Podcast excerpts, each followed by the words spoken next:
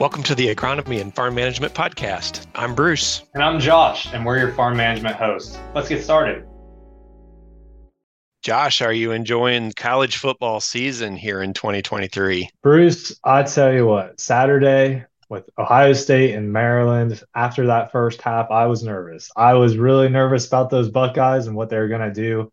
Uh, but the second half, they pulled it through we made it through. We got Purdue next week, and then we got the big game at Penn State. They just announced the Penn State game. It starts at noon. I figured that'd be a night game, but I agree. yeah, this football season it's been all over the place. Teams georgia hasn't been looking good. Michigan had their ups and downs. I don't i don't see a team this year it's going to be not the number one for this year. Well i think we have a great season ahead of us yet and uh, that is one thing that we know that our farmers love to do uh, during harvest. If they get a chance to listen to a game whether out in the field maybe it's in their combine or their tractor. I don't know maybe with auto steer they're actually actually watching the game too as well not just the audio but it's a really a great experience I know it's something our farmers uh, really and lo- love to do. And it coincides, Josh, today with our speaker. Our, our topic of the day is really, you know, getting a perspective of uh, the grain markets as we have started harvest here, fall of 2023, uh, here in Ohio and across the Midwest. Our guest speaker today is Dr. Seungki Lee. Dr. Seungki Lee is an assistant professor of agricultural economics in the Department of Agricultural and, and, Environmental and Developmental Economics here at Ohio State University. Dr. Lee's primary interest in agriculture is in agricultural markets, especially concerning corn and soybeans. Also, Seungki conducts research on agricultural innovation and how it interacts with market and policy. So, welcome, Dr. Seungki Lee. Yeah, thanks for having me, Bruce. Uh, Josh, uh, it's it's really good to see you here, uh, and good to talk with you here. Yeah, Seungki, we're excited to have you here. Um, as our title talks, as our title says, how the grain markets are doing. Give us a snapshot of what the grain market's looking like. Okay, yeah, probably I think uh, I should start with uh, like how the old crop uh, supply is going. Uh, then maybe I, I can move on to the recent WASDE report. So uh, it's useful to talk about like the grain stock first uh, to check how much old crop will carry into the 2023-24 market. So Actually, on September 29th, uh, the grain stocks were reported by the USDA, and the futures market reacted in a bearish way. Uh, quickly summarizing what's happened there was um, wheat quarterly stock was about eight uh, 8 million bushels higher than the average expectation of traders. As a result, the wheat futures price has dropped by 21 cents on that day. Uh, other major commodities like corn and soybean also showed price decreases at the same time, not particularly because of the numbers on them, but because of the wheat side shock, in my opinion. So mainly, I think the spillover effect. And uh, speaking of of the uh, corn side, the old crop corn stock were uh, 1.36 uh, bushels, about one percent lower than last year. Specifically, on-farm stocks increased 19%, but off-farm stocks decreased 13%. Similar story was observed in soybeans. Old, old crop soybean supply was estimated at 268 uh, million bushels, which was about uh, 2% below uh, than last year. On-farm uh, soybean stocks increased 14%, but off-farm stocks decreased 7%. So it seems overall uh, corn and soybean old crop supply will be similar to last year, but the high on-farm stock volume can give some pressure on the storage management to, to the growers. And probably now I should talk a little more about the, the new crops. So I, I will talk mainly based on the WASDE uh, report numbers. Uh, still, we are waiting for this week's new WASDE report, but this is September WASDE report numbers. So corn yield was estimated uh, to be 173.8 uh, bushels per acre. This is the national average, which is pretty much same as last year. Uh, total harvest was estimated around 15 billion bushels, which is 10% higher than year ago. Soybean yield was estimated to be 50 bushels per acre, about 1% above the last year, and the total soybean harvest was projected at 4.1 billion bushels, which is 3% lower than the previous year. At this moment, the demand side is very blurry. So, given the uh, USDA's demand estimates, which seem like trend based estimates, or even I'd say guesstimates, uh, corn use is projected to be uh, 5% higher than the previous market year, while soybean use is predicted to be uh, 3% lower than the previous market year. So at the end, the, the overall like corn ending stock is predicted to be 53% higher than 22-23 market, and the soybean ending stock is predicted to be 12% lower uh, than the previous year. So as you can see, uh, these changes are mainly driven by the planted acreage shift. Um, more corn and less soybean were planted this year, as you know. As yield itself was not much different from last year, the size of planted land explains the market dynamics for now. And lastly, uh, the season average price were predicted to be uh, 4.9 uh, dollars per bushel uh, for corn and 12.9 dollars per bushel uh, for soybean. So that is what I am seeing uh, currently. That was really a quick snapshot of the market, I would say. So those soybean ending stocks, Seungki, uh, mm-hmm. if I twelve percent predicted decrease. Um, a bit. Uh, does that imply that some uh, maybe bullish prices of soybeans we may be seeing moving going forward here as we are into harvest? That part is, I think, many people are very cautious because even though the ending stock has gone down, uh, that was we have to think about the dynamics. Actually, then where we were should be explained first. So when you think about the the initial like ending stock that we had last year or initial of the, uh, of this year, that is actually because of the large planted area in soybean in 2022-23 market. So first we have to think about that is like that the anchoring effect of what he had before. And also at the same time, like I think the current harvest number itself is kind of in the ballpark, I would say, but uh, still like the demand side, we need more information to say some bullish predictions with confidence. Specifically, uh, probably we will need more like international purchases and or some oil volume like demands will be needed for soybean oil as well down the road to get some get some bullish numbers for the price. So it looks like I think current price movements are all are correlated uh, and co-moving together rather than because of one like particular issue is driving and picking up the prices of a specific commodity. Yeah, Seungki, whenever I start looking at the markets, it's hard for me to think just, you know, out the whole world. I always just think of just the United States, the production in the United States. What are some of the global factors that are influencing the market? Oh, yeah, thanks for ra- raising that point. Um, in fact, the, the global competition and export side movement is one of the the biggest concern to me uh, when looking at the demand side estimates. So when we look at the export progress in the past market year, especially in the last quarter of the 2022-23 market, we made almost like less than 1% of the export progress, which is pretty shocking for both corn and soybean. Uh, and that is mainly because of the timing of harvest by Brazil, even though we actually expected some like bullish movement because Argentina had a severe drought during the past growing season. But unfortunately, Argentina became a biggest one of the biggest customers for Brazil crop. So it looks like even like Argentina couldn't make a good harvest. They tried to fill in the gap between their like contracted demand and harvest they actually imported it from Brazil rather than purchasing it from US. So it's kind of all combined, strong dollars and maybe logistics. And sometimes China is also a little bit inclined to purchasing uh, more like Brazilian crops rather than US crops. So that those are all kind kind of combined together. So at the end, as a consequence, we couldn't actually make a big progress in corn and soybean export. And I don't think that is just one time shock. Uh, it's gonna happen, likely happen again this coming year, unless there is a huge harvest shock in Brazil and Argentina together. So this competition will be like getting tougher and tougher. Um, I would say. Seungki, you mentioned the new crop, and there were some variations from state to state across the United States. Ohio came in with some, I think, historically big numbers for yield estimates for the 2023 crop here in Ohio. Corn and soybeans, strong numbers. What what are those numbers, and what are you seeing so far, expectations wise, of delivering those numbers for Ohio? Ohio, we actually had pretty good growing season, so Ohio, like based on the USDA estimates, uh, I think th- there will be still like a room for adjustments, but Ohio corn yield is estimated at 195 bushels per acre, which is a record level, and actually the third highest uh, yield in in the in the U.S.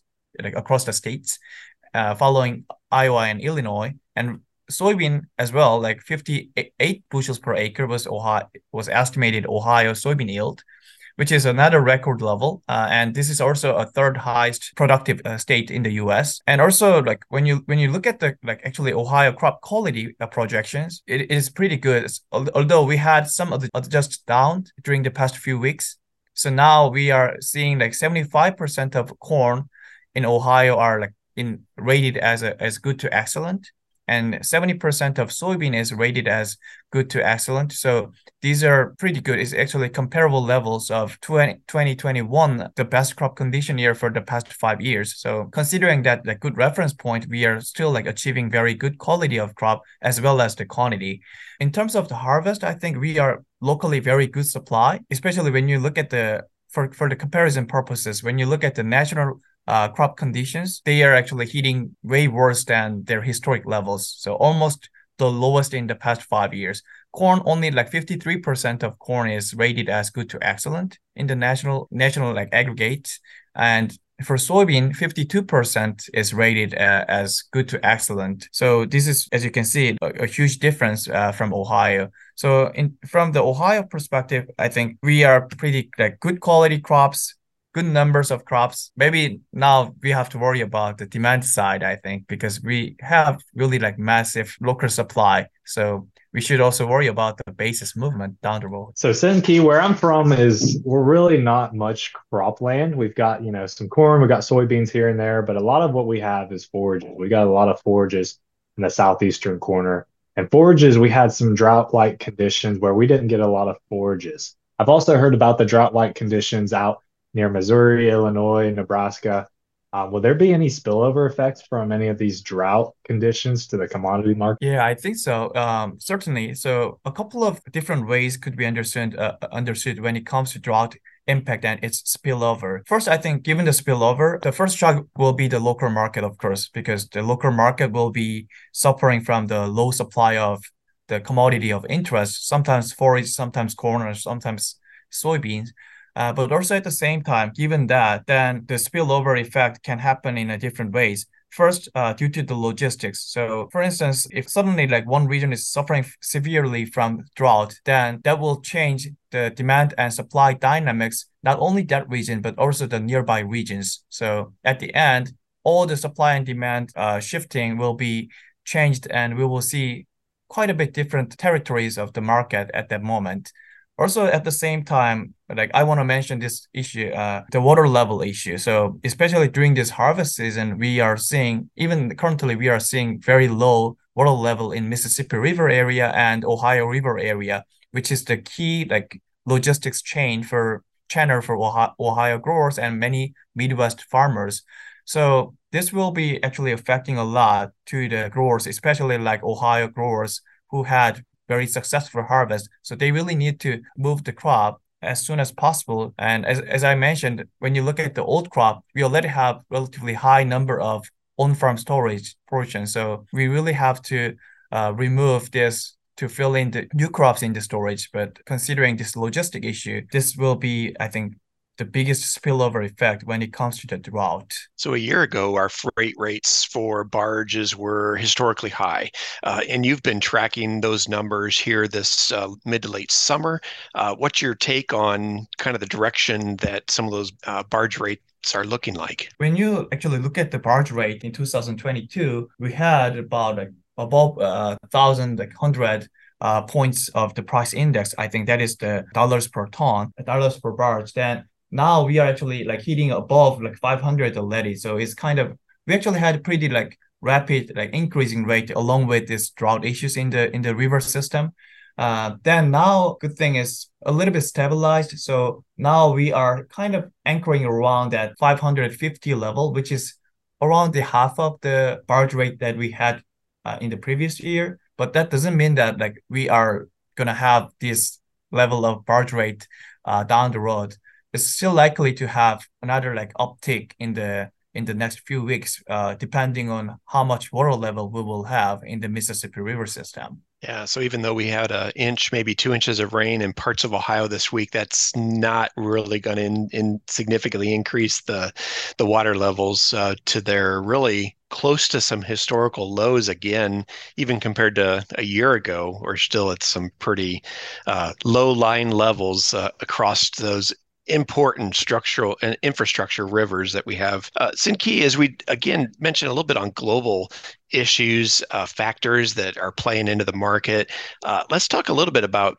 Ukraine, where we are at with the war in Ukraine. And, you know, unfortunately, I think today we're going to have to mention uh, Israel, the crisis that's uh, brewing there. Can you talk a little bit about those two areas? Yeah, this, like, I think war situation is, I think, the biggest, like, uncertainty to even economists and, like, many people. So, and of course, it's, it's miserable news. So first, uh, war in Ukraine, I think we now is kind of the situation is a little bit complicated because they failed to reach the, the grain deal. So like officially the port is not a safe region anymore. But it looks like grain grain is anyway slowly moving and the operation performance itself is kind of almost as same as before now. At, at least I think now who knows depending on the war situation sometimes the the barge and ships can be attacked then certainly we will see some uh, supply issues again but at this moment, like war in Ukraine is kind of people found their way to supply the grain and operate the market with a little bit of risk, but like not as much as like blocking the the shipment itself. When it comes to the the situation in Israel, um,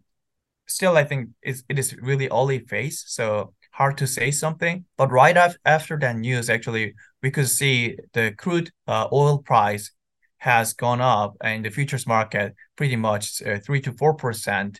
And uh, that means actually, I don't think a clear chain to the grain markets at this moment, but probably once this oil price has gone up and this Middle East region's like issue gets worse, then at the end, oil price will hit the supply chain as we have seen before. And again, the commodity markets are likely to be affected in the futures market, and eventually this futures market price will driving up some of the commodities, uh, commodities prices uh, at the end. That's the po- possible scenario, but like still like we don't know like what will happen because it's still I think too early phase. Seungki, is there any any historical event similar to what's happening over in the Ukraine and Israel that's affected the markets in the past? I think that's a good question. Probably, I think when it comes to like some like issues or like tensions happen in the Middle East, then usually like market, not grain market itself, but I think markets overall, like the futures market and especially gold and all like general commodity prices has gone up. Uh, that's what happened usually. So and currently now as well, like oil price, gold price, other metals all has gone up in the futures market. So considering that probably and usually like our like ag commodities are highly correlated with those price indices. So at the end we will see some like with with some lags and with some time gaps, we will see some price changes because of that shock. That is kind of the historic what the historic lessons uh, say. So, can you speak to some of the policy things that we're seeing as well on our radar here as we're in the, the throes of harvest, uh, the new farm bill, uh, some important, maybe some other things that you see as important risk management strategies uh, that are that are opportunities for us? I think the biggest policy piece uh, we should pay attention to is the, the farm bill. I, I I would say so. This new farm bill season, and I think it's it's getting more and more actually ambiguous nowadays because especially the war in the Ukraine already itself had some like has some pressure on the in the congressional discussion and now even like the Israel situation is like putting a, additional pressure. So at the end, this whole things will like affect the discussion on the farm bill budget design because anyway we have the limited amount of resources.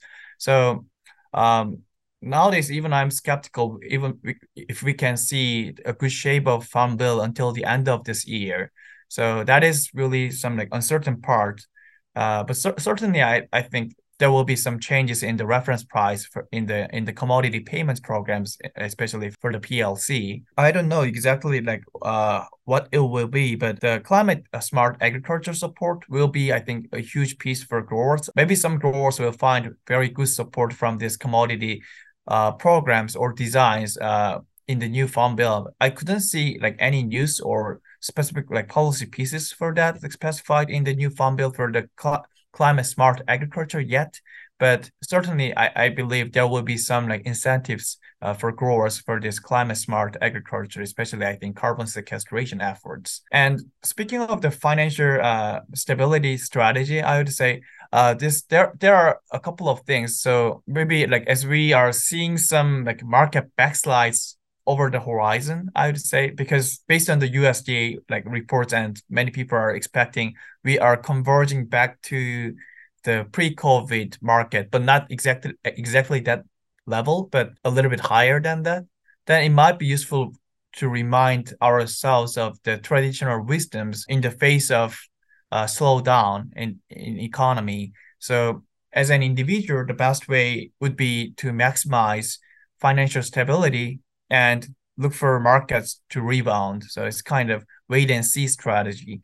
And for that purposes, maybe I want to emphasize four different items. Uh, one, number one is protect your capital. So with high interest rates, cash is becoming king again. So it's time to look at our assets we purchased over time and determine if we really need them or not. So it's kind of you have to diversify farm income and check the cash flow. At the same time, review your like family living expenses and uh, renovate your farmhouses and those kind of things will be i think should be carefully considered and always try to avoid cash store shortages and uh, be very careful about any like new capital expenditures at this moment because considering as you are seeing the, the commodity prices uh, decreases your cash flow will be shrinked uh, in the next one or two years at least. And the number, the second item I I, would, I want to emphasize is the, is you have to manage the risk.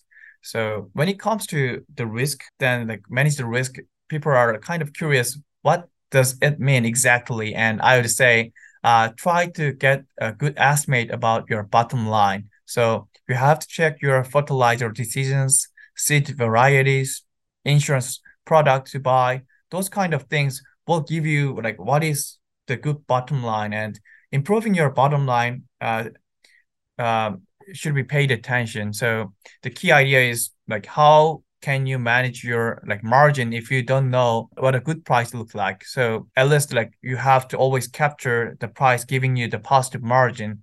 And to do that like, anyway you need to know what is your actual price actual cost of production.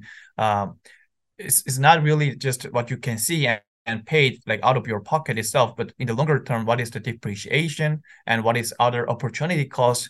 Those things all should be like taken into account. And item number three is uh, renegotiate loans. So it's kind of a little bit like like effective way to like protect your uh, cash flow.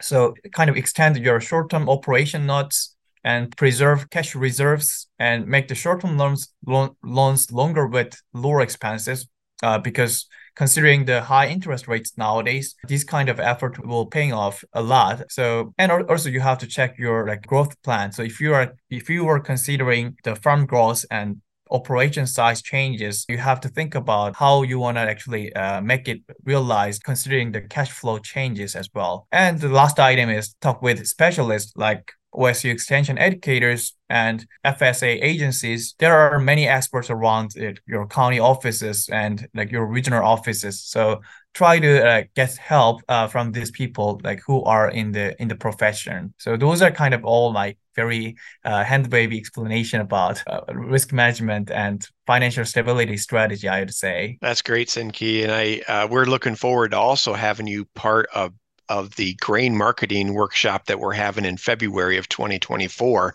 Uh, this is actually going to be February 8th and 9th. This is an in person grain marketing. This is the basics of grain marketing for those that maybe have not had a lot of experience in grain marketing yet, know some of the terminology, but they want to build that interaction of what do I go home and do locally with my local market options. And so this workshop, February 8th and 9th, uh, it's going to be at the in Central Ohio. Um, if our listeners go to farmoffice.osu.edu, there's a drop down there that talks uh, that gives more information on grain marketing options, uh, and so Seungki is going to be a great part of that. Uh, Josh, any take home messages and send off for our listeners today? Not that I can think of. Seungki, do you know any other issues that are on your radar that we might not have mentioned? One thing still like on my radar is the U.S. Mexico like trade tension uh, is kind of being elevated. So still we are waiting the the panel decision from the NAFTA because like uh, Mexico, like in early this year, they banned like white corn uh, import from U.S. and they actually claim that like there is some safety issue in the GM crop, GM corn especially, which I don't agree. Uh, that is, I think, itself is not really a big deal, I think. But with that, if that goes badly, for instance, if the NAFTA decisions Mexico to lift up this ban, then Mexico can take two different actions. They can actually follow the, the rule or they can just like insist their claim. Then what U.S. can do is actually re- retaliate uh, the same amount of tariffs on Mexican products.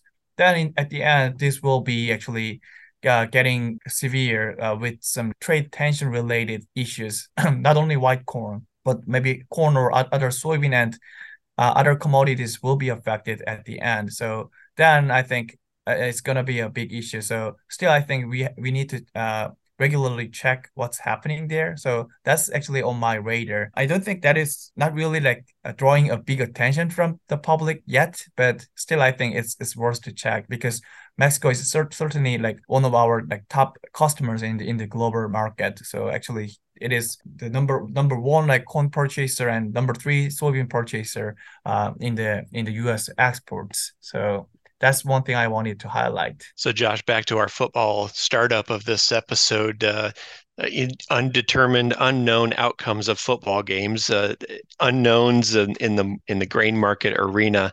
Uh, I hope that we can enjoy fall harvest and enjoy the markets. But I think Seungki's take home messages, I, am knowing your cost of production sounds like great recommendations, knowing not just the cash cost of productions, but also the non-cash costs of productions as, as we operate businesses. Uh, so, you know, as we look at the spreads and the over unders of football seasons, uh, maybe we can have a farm management plan, a grain marketing plan as we continue in the grain harvest here in Ohio and spend our time making the, as best decisions we can make in grain marketing with the information that we have today about our own farms and knowing maybe what's going on around the world. Josh, you often have a great kind of wrap up and for our listeners, would you want to put a kind of final touch on this episode for us as we pause a little bit and give you a chance to kind of record that tail end that you often do. Similar to football games and our betting, you know, talk at the beginning, it's always more excited to see the over in football games, more action, more points. Uh, similar with the the corn market. I hope that the corn market goes up and we get an over and everybody makes a gazillion dollars. Dr. Seungki Lee with Ohio State University, thank you very much for being our guest here today on the Agronomy and Farm Management podcast. The next opportunity to interact with Dr. Seungki Lee virtually with OSU Extension is November 17th. That event is called Coffee and Grain Marketing with Dr. Seungki Lee, and that is following the next WASDE report, the quarterly update from Dr. Lee we look forward to that episode and that interaction. For those looking for how to engage in these resources of grain marketing with Ohio State University, go to farmoffice.osu.edu.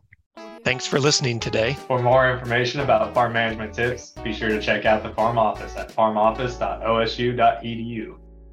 Hey, podcast listeners. Just a reminder to give us a like or subscribe so you know when we release new episodes. If you're enjoying the podcast, be sure to leave us a review also. We appreciate the comments.